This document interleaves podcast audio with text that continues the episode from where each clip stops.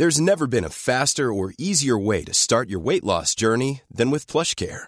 PlushCare accepts most insurance plans and gives you online access to board-certified physicians who can prescribe FDA-approved weight loss medications like Wigovi and Zepbound for those who qualify. Take charge of your health and speak with a board-certified physician about a weight loss plan that's right for you. Get started today at plushcare.com slash weight loss. That's plushcare.com slash weight loss. plushcare.com slash weight loss.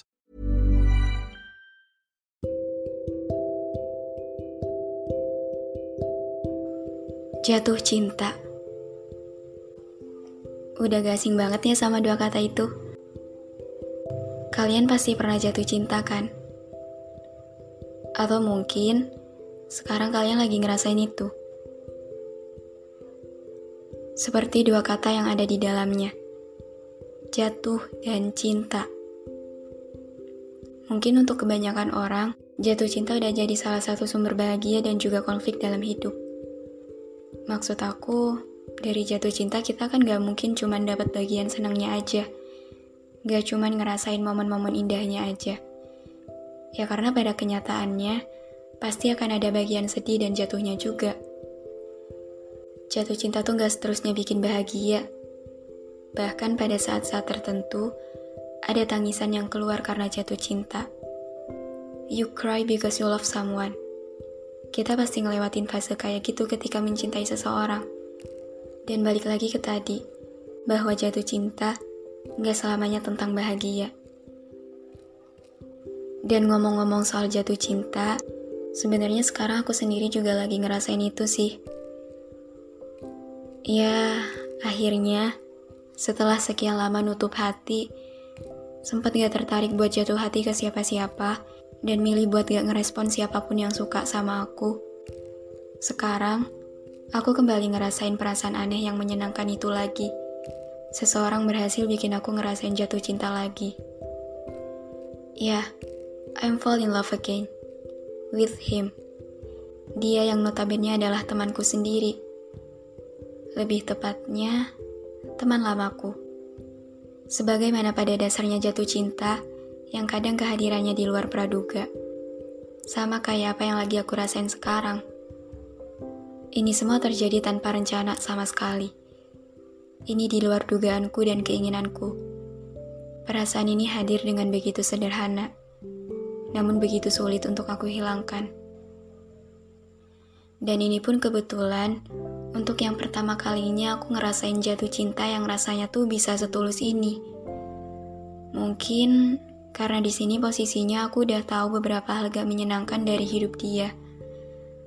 Kayak makin aku tahu masalah hidup dia, makin bikin aku pengen ngasih kekuatan ke dia. Rasanya tuh makin bikin aku gak mau ninggalin dia. Bukan, bukan karena kasihan, tapi peduli berselimut perasaan. Ini juga bukan cuma soal aku jatuh cinta ke dia, tapi ini juga soal keinginanku tentang dia. Aku berharap Tuhan ngizinin dia buat jadi milik aku suatu hari nanti dan untuk selamanya.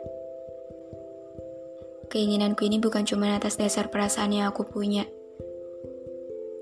tapi ini juga semata-mata biar aku bisa terus ada di sisi dia nantinya, buat bantu dan nemenin dia ngejalanin jalan berat dalam hidupnya. Perasaan aku ke dia gak sesederhana kayak gimana awal mula perasaan ini muncul. Di mana dia buat aku jatuh cinta hanya dari pertemuan singkat yang terjadi setelah kita kepisah lebih dari tiga tahun. Enggak, gak sesederhana itu. Banyak bahagia, sedih, kecewa, lelah dan bingung yang datang ke aku karena perasaan tersebut. Dan ini juga bukan cuma tentang rasa suka dan cinta, tapi ini juga tentang rasa kagumku sama dia. Aku tekankan, ini bukan tentang fisiknya atau lain hal yang dia punya. Karena kalau ngomongin soal fisik dan semacamnya, sebenarnya di luar sana banyak laki-laki yang lebih baik dari dia, dari segi apa pun itu. Tapi, aku tetap gak peduli tentang semua itu, karena yang aku mau emang cuman dia. Dan kalau ditanya, kok bisa? Mungkin jawabanku ini soal hati. Karena sebab kenapa aku bisa jatuh hati ke dia, itu udah bukan lagi dari apa yang mataku lihat di dia. Tapi dari apa yang aku rasain setiap kali dia hadir di hadapanku, atau hanya sekedar dalam pikiranku. Aku kagum ngelihat cara dia ngejalanin hidupnya yang jauh dari kata mudah dan indah. Aku kagum karena dia bisa bertahan melewati itu semua. Dan tiap ngelihat dia tuh, entah secara langsung ataupun cuma lewat foto dan semacamnya, pasti selalu muncul ucapan dalam hati aku yang kayak, Niana kuat banget ya jadi orang. Gitu.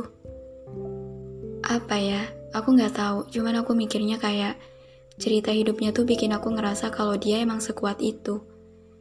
Dia tuh kayak punya peran tersendiri gitu di mata aku. Peran hebat yang perlu aku jadiin panutan. Jadi nanti, misal Tuhan ngizinin aku sama dia buat bareng, aku janji sama diri aku sendiri aku bakal terus ada di sisi dia apa pun keadaannya. Aku gak mau biarin dia kesepian. Aku mau jadi orang pertama yang bakal ngegandeng tangan dia di saat jalan hidupnya lagi gak baik-baik aja. Aku mau jadi tempat dia bercerita. Dan aku mau jadi orang yang selalu ngerangkul dia di saat dunia lagi gak berpihak sama jalannya. Bagi aku, dia berhak dapetin itu. Aku mau buat dia senang karena aku sendiri pun tahu selama ini hidupnya udah berat banget. Bahkan dari dia masih kecil. Aku berharap suatu saat Tuhan ngasih aku peran dalam hidup dia. Peran istimewa yang membuatnya percaya bahwa ada orang yang mencintainya begitu tulus dan tak mau membiarkan dia menjalani jalan berat dalam hidupnya sendirian lagi. Dan untuk dia, yang kebetulan namanya gak bisa aku sebutin di sini, laki-laki hebat yang beberapa waktu belakangan ini berhasil bikin hari-hariku diiringi bahagia. Sejujurnya, aku agak ragu kamu ngedenger ini tapi sekecil apa pun kemungkinannya, aku berharap pesanku lewat podcast ini bisa sampai ke kamu. Di sini, aku cuma mau bilang maaf dan makasih sama kamu. I'm sorry because I have fall in love with you. Maaf karena aku udah naruh perasaan secara diem-diem ke kamu. Maaf karena aku selalu nyebut nama kamu buat aku pinta ke Tuhan. Dan juga maaf ya kalau mungkin Selama ini dunia memperlakukan kamu dengan kurang baik. And I wanna say thank you. Makasih karena udah hadir di hidup aku. Makasih udah jadi salah satu alasan kebahagiaanku. Makasih udah jadi salah satu semangat buat aku berjuang untuk masa depan aku. Makasih udah jadi salah satu alasan yang bikin aku mau ngerubah diri buat jadi lebih baik lagi. Dan Makasih banget karena kamu udah berkenan kuat dan bertahan sampai titik ini. Aku mau kamu tahu kalau aku bangga banget sama kamu.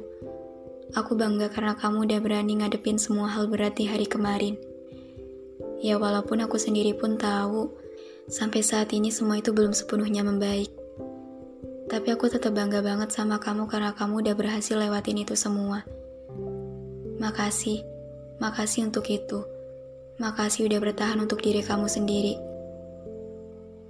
Aku selalu berharap semoga kamu selalu sehat dan baik-baik aja di mana pun kamu berada. Aku berharap semoga luka-lukamu segera Tuhan sembuhkan. Semoga perjalananmu juga selalu dipermudah. Aku berharap semoga ke depannya kamu bisa lebih sering bahagia dan selalu dekat dengan Tuhan. Itu aja.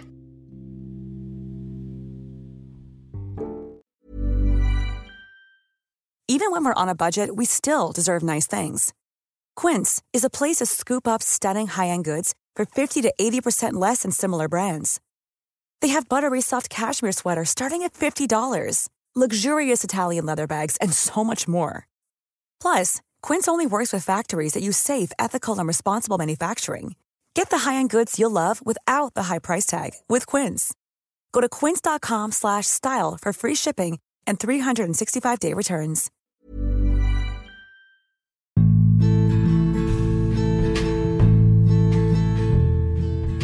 Terima kasih banyak udah dengerin episode ini. Terima kasih udah mampir ke ruang cerita yang gak sempurna ini. Semoga kalian senang ya datang ke sini. Anyway, jangan lupa follow podcast Rina Ilara ya. Sekalian, aktifin lonceng notifikasinya juga. Biar nanti kalau aku mau cerita lagi, kalian bisa cepet-cepet dengerin. biar kalian gak ketinggalan sama episode-episode baru di ruang cerita ini. Udah segitu dulu aja. See you on the next episode. Bye.